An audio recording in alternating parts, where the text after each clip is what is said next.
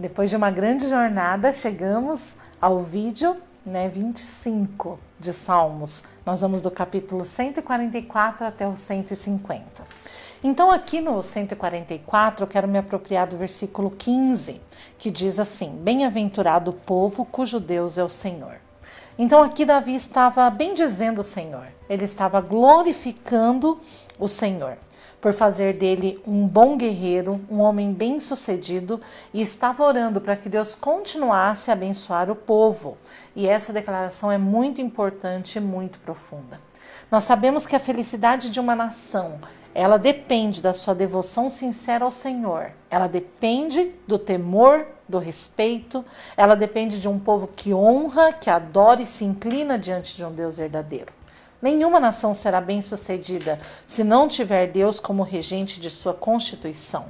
Uma nação que prioriza a Deus e tem reverência por Ele tende a crescer e a ser próspera.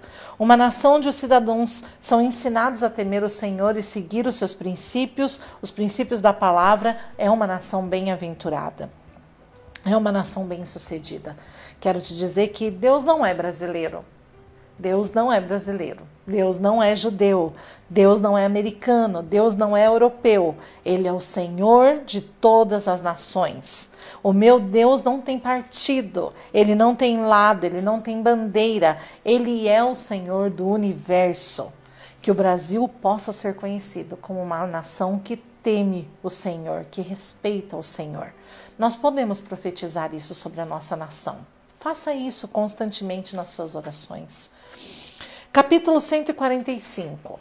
Esse é o último salmo atribuído para Davi, um salmo de louvor. Nesse salmo, Davi menciona sete atributos de Deus: sua grandeza, no versículo 3, sua graça, bondade e compaixão, nos versículos 8 e 9, sua glória e poder, nos versículos 11, sua justiça, benignidade, no versículo 17, e seu cuidado providencial, no versículo 20. Como não louvar um Deus com todas essas características? Só que mais do que nos incentivar a adorar a Deus, Davi também nos ensina como devemos fazer esse louvor. Então ele fala que a gente tem que louvar a Deus todo dia, dia após dia. Louvar de geração após geração. Mais uma vez, o livro de Salmos nos faz pensar sobre as crianças, os adolescentes e os jovens. Precisamos passar o conhecimento, precisamos passar os testemunhos e precisamos incentivá-los a adorar o Senhor e amá-lo de todo o coração. E agora eu quero fazer um apanhado junto com você dos capítulos 146, 147, 148 e o 150, tá bom?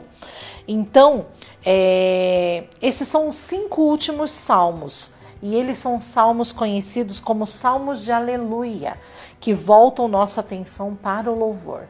Então, no Salmo 146, ele começa com um voto de louvar a Deus por toda a vida. O 147 já diz que é bom e amável louvar ao Senhor. E o 148 lembra que ao louvar a Deus estamos juntos com toda a criação, pois a terra e o céu o louvam. No 149, o povo de Deus é impulsionado a adorar com alegria com satisfação. E o Salmo 150 diz: Todo ser que respira, louve ao Senhor. Estes cinco salmos são um curso rápido de adoração e o povo de Deus hoje deve dar ouvidos à sua mensagem. Muitos templos, muitas igrejas estão se tornando muita coisa menos igreja, menos local de adoração tem se tornado às vezes teatros religiosos, tem se tornado é, como cultos mais parecidos como entretenimento. E isso não pode acontecer. Nós não vamos cair nisso. Nós temos que fazer uma adoração a Deus com intensidade, interesa de coração, baseada na palavra de Deus. Nossos cânticos devem ser cristocêntricos. Não tem que falar sobre nós, tem que falar sobre Ele porque é sobre ele que traz mudança em nós, não é verdade? Nós temos que fazer um culto reverenciando, temendo e amando cada dia mais a presença do nosso Deus. Deus não é apenas uma parte da vida, mas ele é a essência da nossa vida. E isso tem que ficar muito certo para nós. O último versículo do livro de Salmos resume tudo. Diz lá: tudo quanto tem fôlego, louve ao Senhor. Louvai ao Senhor. Não importa se você tem instrumento musical, querido. Não importa onde você mora, qual a sua origem, sua etnia, cor da sua pele, se você é homem ou mulher, se você é idoso, se você é adolescente, criança, não importa. Não importa se você canta como um roxinol ou se você canta como uma coruja, não tem problema. Louve ao Senhor, faça o teu melhor. Todo ser que respira, louve ao Senhor. Louvado seja o Senhor. Amém?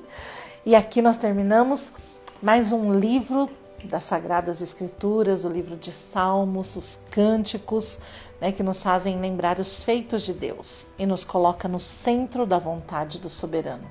Quero dizer para você que tem se mantido fiel no Bíblia todo dia, Deus te abençoe, que você cresça em graça e em conhecimento. Para mim foi um prazer estar aqui com vocês nesses 25 dias, 25 vídeos, né? Ensinamentos preciosos que ficarão guardados no meu coração para sempre. Deus abençoe você e tenha um dia de louvar ao Senhor com interesse e pureza no seu coração. Até mais!